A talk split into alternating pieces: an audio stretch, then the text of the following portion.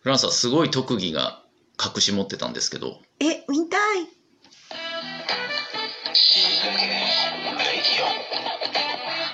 極上の昼下がり皆さんはいかがお過ごしですかボンジュールスタイリストのフランスはですマドモアゼル放送作家の愛ちゃんです。その隠されたフランスはの特技なんですけどうね、んうん。つぶつぶコーンスープをうん。噛んで売ってるやつうんうん。一粒も残さず飲めるんですよえー、そうなの飲んだことあるあれある缶ある。缶入りのさコうんーンスープ、冬に飲むじゃん,、うんうんうんうんで粒が入ってるコーンのねうん。あれさ大概下に残っちゃうんだよ最後、うんうん、ううんんでもフランスは一粒も残さずあれなんじゃない何トカゲ。トカゲ、うんあベロがね長くてね ピッて。ピッてやってね やってね粒一個やってねやってねいやねコツがあって、うんあのね回しながら飲むんですよあれへえ。缶を。ねあのふ振るというかこう円円状にこうくるくると振り回しながら後半うん、うん。飲んでいくと、すあとね最後ちょっとコツがあるんですけど、うんこれは企業秘密だから言えませんけどえこれさえやるともうほんと一粒も残さずね飲めるっていうね特技があってそうなんだ。今度ね機会があればお見せしますちなみにもう一回聞く聞くけど、トカゲではないですないの見りゃわかるだろう人じゃ 続いてははい違うね。まずうはん死にかけた話。はいフランスはの死にかけた話を教えて。えー、友達とバドミントンをしたんです、うんうんうん公園でねうん。うんうん、でまあいフランスは入れて4人かな、うん。行ってでまあ2人に分かれていいねいいね。う。うんん、あのミントンしようぜっつってねでもうんみんな久しぶりなんですよミントンなんてやんのはね、ううでまあしかもそのフランスと組んだ友達はまあ女子なんだけど、30代うんうん。の年代ですう年齢は運動なんてもう仕事始めてから全然してないっていう子でもう気をつけないと怪我しちゃうよねっていう話をしてたの、うんうんうん。行く道すがら、うん、運動不足だからさ、ううんん久しぶりだしねなんて言いながら、まあ、とはいえまあ30代って別にそんなねまだ若いし、うんまあいけるだろうと思ってじゃあやろうっつってバドミントンフランソワが先にポーンって打ったら、うん。その子が受けとちょっとそれちゃったやっぱコースが久しぶりで、うんその子が「あ」って言って一歩踏み出してそれを取ろうとした時にうん。しゃがみ込んじゃったの一歩踏み出した体 勢で「うんうん。うんあれどうしたどうした?」って言ったら、あの肉離れを起こした。そんなもんで。そんなもんで最初はあ足ちょっとつったかなぐらいなことを言ってたんだけど、もうしっかりしてくれよって言いなが らじゃあ行くよっつってもう一回サーブを打ったら、うん一歩も動けなくて、え思ったより重症じゃんってなってでまあ結果えっ、と帰って、え。うんうん。医者の診断を受けたら肉離れてかわいそう。かわいそうすぎる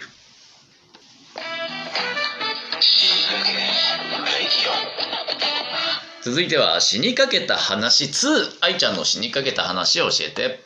私ね、結構ブランドものとかが好きでブ。ランドものそう、意外になんか普段見てたりするの。えーあのルイ・ヴィトンのなんとかとか、はいはエルメスのなんとかとか、うんうんシャネルのなんとかとか、うん、バッグとかそういうのかな。見たりするんだけど、うんまあ、そんな日々を過ごしている中で、ほい、あの今インスタをやってるって言ったじゃない、はいはい。でインスタをやってたら、んなんかねよくわかんないんだけど急に画面がバッて、うん違う画面になって、うんフィッシング詐欺かなんかのうん、へサイトにパスワードを入力したかもしれませんとかって出ちゃって。え、うん、で今すぐ2段階認証が必要だから、うんうん、っ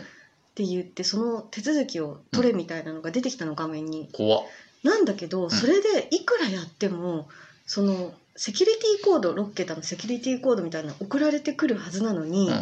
それが送られてこないのよほメールにもう、ほ携帯電話にもう、ほう、でそれが6桁入力しないうと、ん一生もうそこには入れないのうんうん、インスタにログインできなくなっちゃうみたいな感じでへえ、えっと思って、うんであの問い合わせ先とか探したんだけど、うん、インスタってそういうのないのよねああ、見たことないね。もうね、ずーっともう永遠にぐるぐる回さ れて解決しないわけようん、。あるある。でヤフー知恵袋とか、うん YouTube とかでもこういうエラーが出たって調べたんだけど、うなんかもうたらい回しにされて結局解決しなかったみたいなのが出てきたの。ん、へえ、うん、それでも、うんやっぱり諦めきれずにログインすることにねうんうん。そしたらさ、うんインスタと Facebook ってうんつながってるんだよね。あ、そうだね。そうそしその中で、うん一個フェイスブックのお問い合わせ先みたいなのを見つけたの、うん。でよしこれにうんメールをしようと思ってほでまず日本語でバーって打ったんだけど、うん待てよと、うんこれは海外だからうん英語かもしれないと思って、う。なるほど。そう英語でもうん。あの翻訳機にかけて、ほうほそれも貼り付けたのう。へえ。うん。でもうこれがもう最後の願いだと思って、うんでピッて押して、うはん。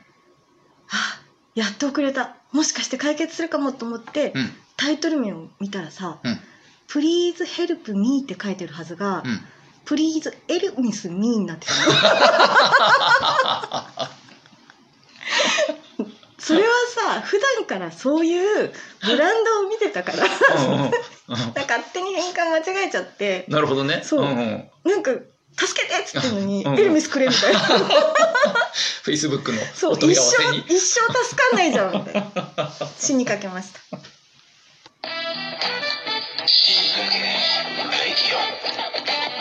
続いては、はい死にかけドライビン グ死にかけドライビン何このグ初コーナー、これね初コーナーですね、うんドライビングですよフランスアーがですね、うんまあ、初めて車を手に入れて、うんうんまあ、一人でうん路上というか都内を走った時の話なんですけど、うん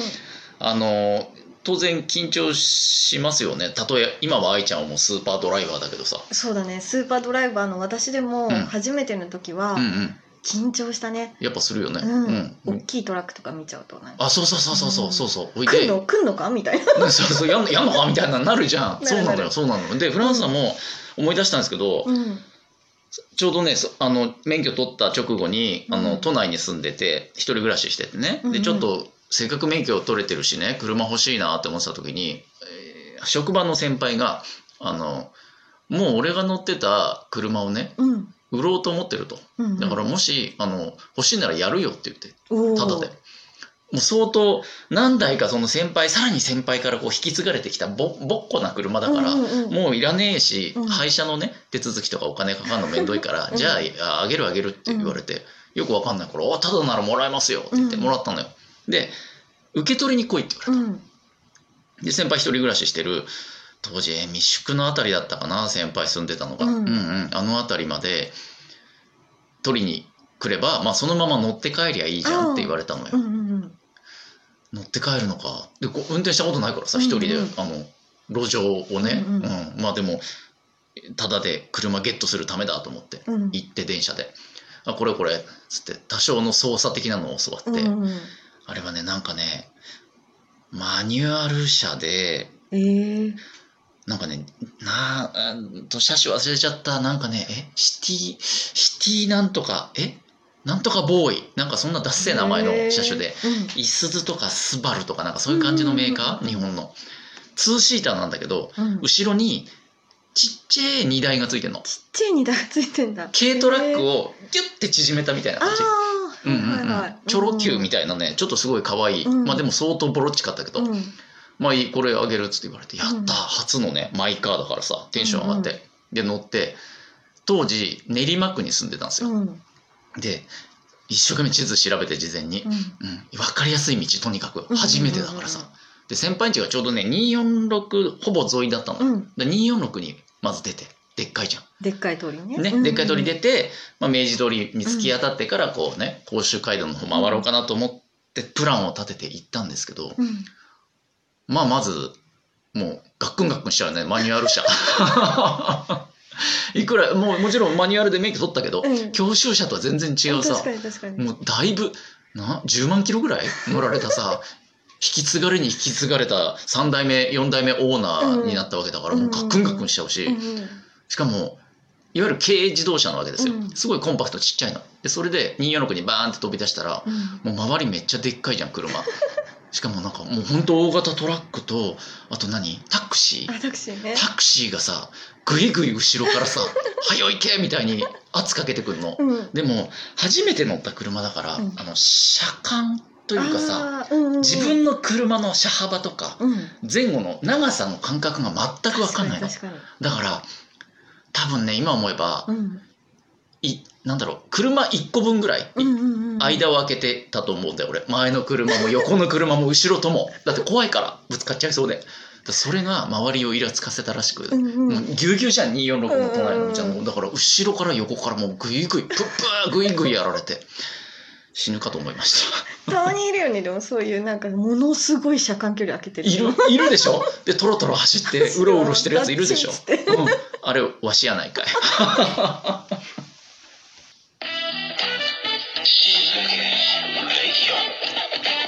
今日はどうだったいや今日はさ、うんあの車のねうんうん運転の話しましたけど愛ちゃんも最初にそういう路上出た時うん一人で運転した時うん脇汗びっしゃびしゃになってうん周りのタクシーに怯えたりしたよねやっぱりまあでもね、うん最初から高速とか乗ってたよおいマジかよすでにスピード強じゃんすげえな全然違うもうトロットロ走ってさこっちとらうんプップー後ろからずーっとプップープーってずーっと後ろからやられてたからねささすがだねやっぱ才能というか適性がねそう都会女子だからねうん、そうだね、ううんんというわけで、えー番組では引き続き皆さんからのお便り死にかけた話番組への質問感想などなど募集しております番組概要欄にあります死にかけ掲示板というところを押してそのリンク先に書き込むかラジオトークアプリで聞いてる方は質問を送るボタンから質問のところで、えー感想やら質問やら死にかけた話やら書き込んで送ってくださったらありがたいですでは死にかけた皆さん次回まで頑張って生きててねせーのバイバイバイ